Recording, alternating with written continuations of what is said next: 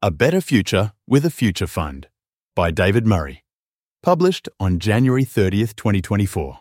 For all references and graphs, please download the publication at the Centre for Independent Studies website, where you can also become a member of CIS. Introduction The Future Fund was established in 2006 to strengthen Australia's long term financial position in response to the first intergenerational report by the Treasury and the government's very strong fiscal position. Its mandate was to invest budget surpluses and proceeds of asset sales to offset its unfunded superannuation liabilities and to address pressure on future budgets from aging of the population. Many countries have established sovereign wealth funds, mostly at the outset, to preserve wealth for future generations in the face of resource depletion, predominantly oil. With $205 billion of assets, $255 billion, including the ancillary funds, Australia's Future Fund ranks 19th amongst world's top 100 funds listed by the Sovereign Wealth Fund Institute. Future Fund Scope and Mission The Future Fund has a clear public accountability framework which is consistent with international best practice. For example, its long term objective is consistent with a target return of inflation plus 5% reduced to 4.5% by the government in 2017. I recall some international colleagues counselling me that a return with that stretch could result in excessive risk taking. However, the outcome has been very successful. Target returns have been exceeded without excessive risk. The fund is transparent and accountable to government, and there have been very limited calls to withdraw funds or mandate investing for special causes. The Future Fund was formed by people with a strong sense of fiscal responsibility and a superior sense of intergenerational equity. Attacks on the Future Fund, without due regard for all the facts and proper context, give rise to populist pleas to use the money for favourite causes and distract debate from the issues underlying the national fiscal deterioration since the fund's inception and what sensible policies might be considered. Often, these attacks are infused with an unrealistic optimism of the likelihood of success of alternative proposals. For example, liquidation, as suggested by Dmitry Burstein, is likely to cost the taxpayer an estimated $200 billion over the next 10 years, on the best available estimates. This paper will set out the positive case for the Future Fund, arguing why Australia is better off having a Future Fund. It will then examine and refute the arguments against the continuation of the Future Fund and address the issue of whether the Future Fund is a sovereign wealth fund after all. Fernandez and Eschweiler provide four broad rationales for the establishment of a sovereign wealth fund. These include 1. Revenue stabilisation funds are designed to cushion the impact of volatile commodity revenues on the government's fiscal balance and the overall economy. 2. Future generation savings funds are meant to invest revenues or wealth over longer time periods for future needs. The sources of these funds are typically commodity based or fiscal. In some cases, these funds are earmarked for particular purposes, such as covering future public pension liabilities. 3. Holding funds manage their government's direct investments in companies. These may be domestic state owned enterprises and private companies, as well as private companies abroad. Holding funds typically support the government's overall development strategy. 4. Generic sovereign wealth funds often cover one or several of the previous three purposes, but their size tends to be so large that the main objective becomes optimizing the overall risk return profile of the existing wealth. These funds often manage part of the excess foreign reserves. Why Australia should have a future fund. There are four arguments in favour of a future fund. First, Australia has very considerable natural resources relative to its population size and continues to benefit from price booms generating government revenue. Depletion of these resources is best managed by reserving savings for future generations, and this can only be done through long term patient investment. Second, returns from this form of investment, given its risk reward stance, will be higher over the long term than the government's cost of funds. While this could change in materially adverse circumstances, the experience has been positive given the performance of the fund since inception through the global financial crisis and the COVID pandemic. Third, the existence of such funds requires continual examination of fiscal policy trade offs for the community. For example, a budget stabilisation fund requires an agreed formula for determining conditions for deposits and withdrawals a de facto long term budget framework. Whether this would work is debatable, as government remains susceptible to boondoggle projects and generous support programs.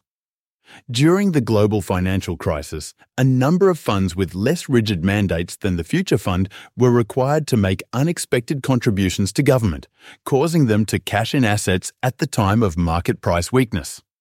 Fourth, well established and run funds give rise to confidence among foreign investors. The Santiago Principles, adopted by the world's most prominent funds in 2008, provide that a fund's activities should be closely coordinated with domestic fiscal and monetary authorities to ensure consistency with the overall macroeconomic policies. In Australia's case, such policies need to take account of resource and foreign investment dependency by maintaining confidence among foreign bondholders and investors. Historically, Australia has done this through fiscal discipline and having a strong credit rating. If this continues, the Future Fund should be successful. Above target returns. Another strong argument in favour of the Future Fund is that the returns have generated income that would not otherwise exist. An unexpected advantage of having the Future Fund is that at times like this, it requires us to examine policy options and consequences in a world where governments have allowed people to believe that bonds can be issued and even purchased by their own central banks without longer term consequences. Is the Future Fund a sovereign wealth fund? Questions have been raised by some critics of the Future Fund as to whether it is in fact a sovereign wealth fund or not. While it is not clear whether anything turns on this issue, the governance and operation of the fund is set out in law and would not change regardless of the classification of the fund. The argument that the Future Fund is a sovereign wealth fund is far stronger than the reverse. Fernandez and Eschweiler define sovereign wealth funds as special government asset management vehicles which invest public funds in a wide range of financial instruments.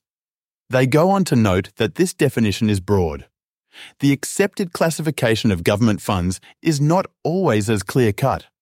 However, they note that Australia's Future Fund is generally regarded as a sovereign wealth fund, even if it does have some characteristics in common with state owned pension schemes that are not regarded as sovereign wealth funds. The Santiago Principles were adopted by the world's sovereign funds in 2008 with considerable input from Australia and are followed by the Future Fund. They define sovereign wealth funds as special purpose investment funds or arrangements that are owned by the general government. The Santiago Principles identify three key elements that define a sovereign wealth fund SWF. Ownership SWFs are owned by the general government, which includes both central government and subnational governments. Investments the investment strategies include investments in foreign financial assets, so it excludes those funds that solely invest in domestic assets. Purposes and objectives. Established by the general government for macroeconomic purposes, SWFs are created to invest government funds to achieve financial objectives and may have liabilities that are only broadly defined, thus allowing SWFs to employ a wide range of investment strategies with a medium to long term timescale. SWFs are created to serve a different objective than, for example, reserve portfolios held only for traditional balance of payments purposes. While SWFs may include reserve assets, the intention is not to regard all reserve assets as SWFs. They exclude funds or assets managed for the benefit of individuals. That is, they are held in the shared interest of the whole community. Here is a crucial distinction between SWFs and superannuation funds. If the Future Fund were a superannuation fund, it would have members or beneficiaries who would be entitled to its assets upon liquidation.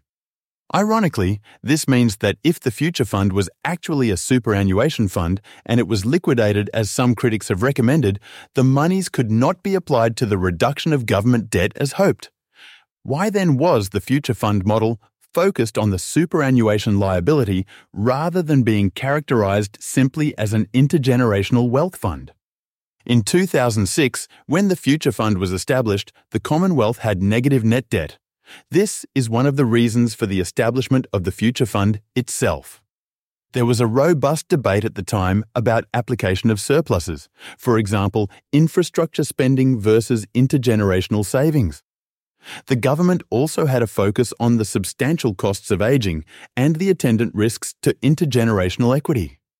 One obvious reason is that, despite the absence of debt, the government did have unfunded liabilities, and easily the largest and growing item was future public superannuation commitments for which no provisioning had ever been made from recurrent revenues and which was projected to grow to $140 billion by 2020. Peter Costello's book, The Costello Memoirs, points out the intergenerational inequity in the historical failure to provision for superannuation liabilities on an as you go basis. The notion that the current generation had to play catch up on past generations' debts. This was at a time when the private sector was being held to account for fully funding such liabilities, and the states had commenced progressive catch up funding. In other words, Costello was pointing to the inconsistency in addressing the looming intergenerational challenges without first repairing the past intergenerational shortcomings. True to his position, Costello legislated that once the past liability was met, the fund would then pay out each year the incremental liability for that year.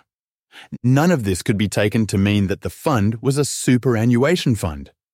The related rules did, however, mean that the fund did have a clear investment horizon and withdrawal rules. The government augmented these with a return mandate of inflation plus 4.5 to 5.5% per annum over the long term, giving it the clearest mandate among sovereign wealth funds globally. Issues confronting the Future Fund.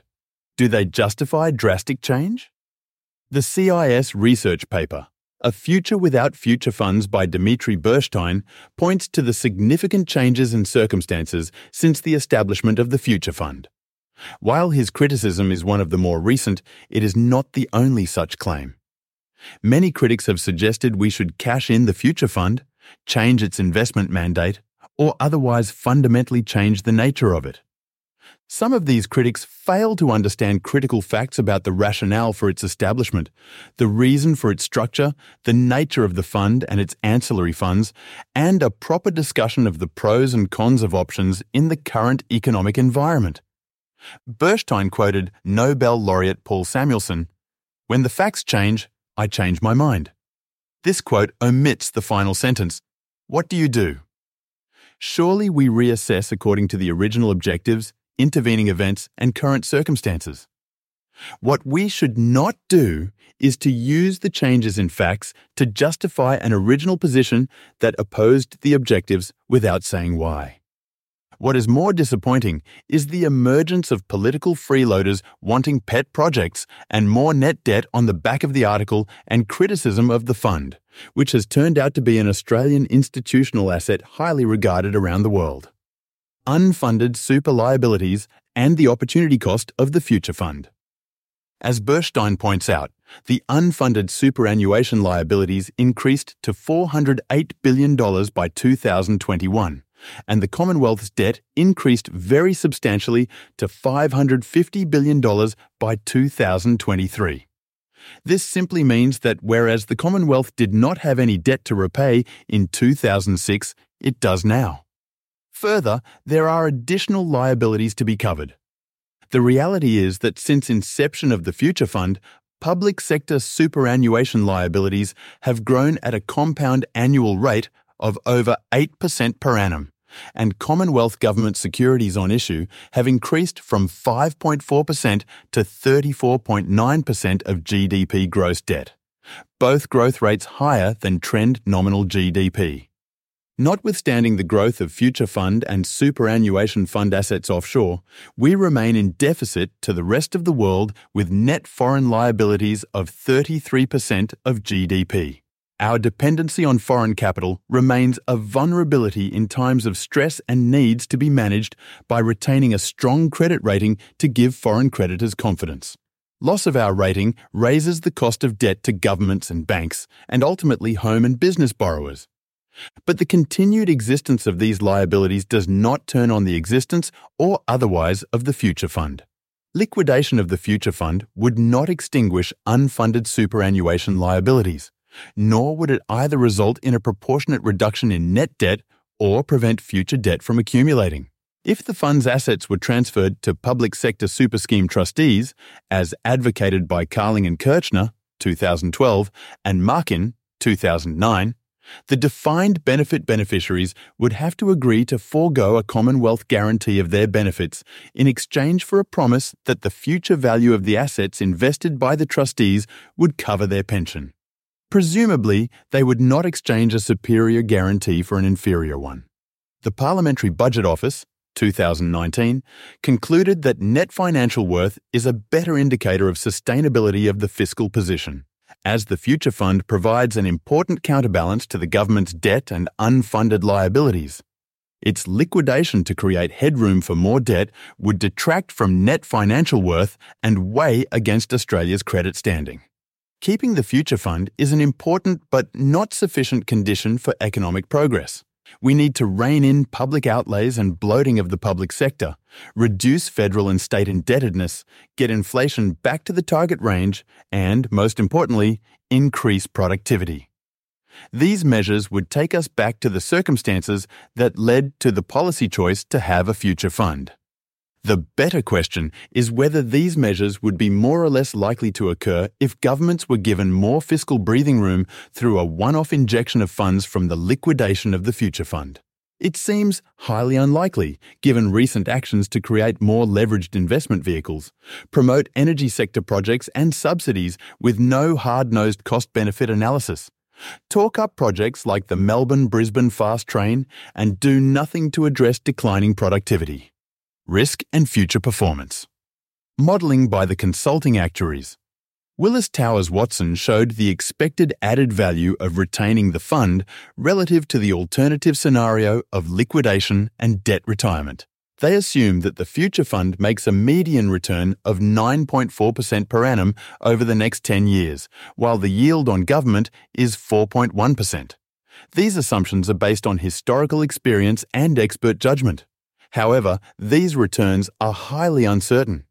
Past experience suggests there is a 1 in 20 chance that retaining the fund would be less profitable than liquidation, and a similar probability that the fund would provide a net return greater than $500 billion. They concluded that the expected median value added over the next 10 years is around $200 billion with only a 1 in 20 likelihood that there would be no material benefit. As the actuaries point out, the analysis is highly reliant on assumptions used for investment returns and yields, which adopt a medium to long term horizon, and therefore are not meant to reflect short term investment market movements. In reality, forecasting is difficult, and past performance should not be relied on as a reliable guide to future performance. We can be confident, though, that risk and return are positively correlated, and a long term mandate which allows for risk taking should be rewarded. One risk that needs careful consideration is sequencing risk where short notice of liquidation of the fund would lead to considerable losses from forced sale of assets in a potentially weak market. This has implications for the way in which policy options are considered, including timing. Burstein has applied only the latest year's returns to frame a judgment about value and has judged that the ability to generate future returns above the fund's risk, adjusted cost of capital, or even its targeted rate of return will be increasingly difficult. On past experience, there is no justification for this type of prediction. It is just another person's forecast. The fund has had to navigate significant negative events since inception and we know that returns to equity will over time outperform returns to debt. If we have the patience and model to operate the future fund, we should do it. Should the government run leveraged investment vehicles? While the Future Fund itself was established with a capital injection from budget surpluses, it is true that the ancillary funds managed by the Future Fund were set up with debt, and so, in some sense, represent government leveraged investment funds. There is a stronger case to close these funds, as outlined by Burstein in his piece. They represent a distraction for the Future Fund based on their size and variations in investment mandates. The main criticism is that this type of fund can be used by government to finance popular programs in seemingly large sums off the budget whilst incurring more debt. One exception is the Aboriginal and Torres Strait Islander Land and Sea Future Fund established on the 1st of February 1990. This fund was set up to assist Indigenous Australians to acquire and manage land, water, and water related rights so as to attain economic, environmental, social, or cultural benefits. In effect, this is a vehicle for practical implementation of land rights proceeds for Indigenous Australians. It was, until the report of an expert committee, which I chaired, severely constrained in its investment instruments, thereby restraining its long term returns and value to its beneficiaries. Its own board felt more comfortable appointing the Future Fund as manager than running the distraction and risk of setting up their own investment systems and skills. Market distortion and political influence a large pool of publicly controlled assets will inevitably be a tempting target for politicisation, for example, through poorly chosen investments in public infrastructure or socially responsible investment mandates. While issues have arisen from time to time, the overall performance of the fund has not been diminished from political influence. The combination of clarity of mandate, transparency, accountability to Parliament, and skilling of its staff has been successful. The simplicity of a target return above inflation is hard to avoid over the targeted timeframes. The board has no ex officio members, and the criminal sanctions in the Future Fund Act for self interested behaviour are explicit. This is not to say that political influence will not emerge in future. Ongoing calls for superannuation funds to invest in nation building assets could easily be echoed for the Future Fund. This would undoubtedly distort the optimum asset allocation, resulting in lower returns, as the private sector would not invest on the same terms. Disintermediation of private sector saving and investment. Because the assets in the Future Fund are largely invested in private securities and tangible assets by private sector fund managers, the question arises as to why the Future Fund is necessary when the private sector and private capital markets are already performing the task of saving and investing for the future. Free of the risk of politicisation of investment decisions and future raids by spendthrift and irresponsible governments on the assets of the Future Fund.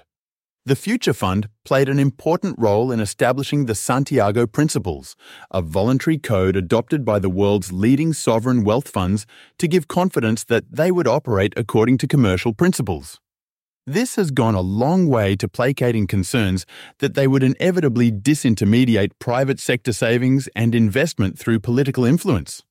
There is no easy answer to this dilemma, just as there are differences of opinion about the social discount rate and government decisions in the common interest versus individual interests. What seems clear about the Future Fund is that it has avoided politicisation and met its mandate. The reality of Australia's exposure to commodity price risk, resource dependency, and foreign investor confidence suggests that governments should give careful consideration to the intergenerational equity issues that follow. In any event, we must question the appropriateness or otherwise of leaving the next generation over indebted to the rest of the world. Conclusion in summary, there are challenges and considerations surrounding Australia's Future Fund, including the escalating unfunded superannuation liabilities and increasing Commonwealth debt. Despite the Future Fund's growth and positive performance, its existence doesn't eliminate existing net liabilities or prevent future debt accumulation. But there is also a crucial need to address public sector expenditure, reduce government indebtedness, and enhance productivity as key factors for economic progress. The question of whether the government should run leveraged investment vehicles highlights concerns about ancillary funds and their potential to incur more debt. But when it comes to the issues of market distortion and political influence on publicly controlled assets, the Future Fund has shown clear success in maintaining independence through clarity of mandate and accountability. On the dilemma of disintermediation of private sector saving and investment, while there is no straightforward answer, and the Future Fund has avoided politicisation while being able to address intergenerational equity issues in Australia, there is some cause for concern around future decisions. Overall, we would put $200 billion of likely returns at risk if we liquidate the fund or if we mandate its investing towards so called nation building ventures. Essentially, any concerns are outweighed by the five key arguments in support of the Future Fund. The nation's abundant natural resources, coupled with periodic price booms, contribute significantly to government revenue. Managing the depletion of these resources necessitates reserving savings for future generations through long term patient investment. The returns from such investments are expected to surpass the government's cost of funds over the long term, as evidenced by the positive performance of the fund during events like the global financial crisis and the COVID pandemic. The existence of such funds prompts ongoing scrutiny of fiscal policy trade offs, providing a framework for budget stabilisation and necessitating careful consideration of conditions for deposits and withdrawals. Well established funds enhance confidence among foreign investors, reinforcing Australia's fiscal discipline and strong credit rating. The Future Fund plays a role in prompting a re evaluation of policy options and consequences in a world where governments have sometimes allowed the perception that bonds can be issued without long term consequences. While the circumstances in 1995 leading to the creation of the fund have changed, Australia's fundamental economic framework has not, meaning that the idea of the fund is as good as ever.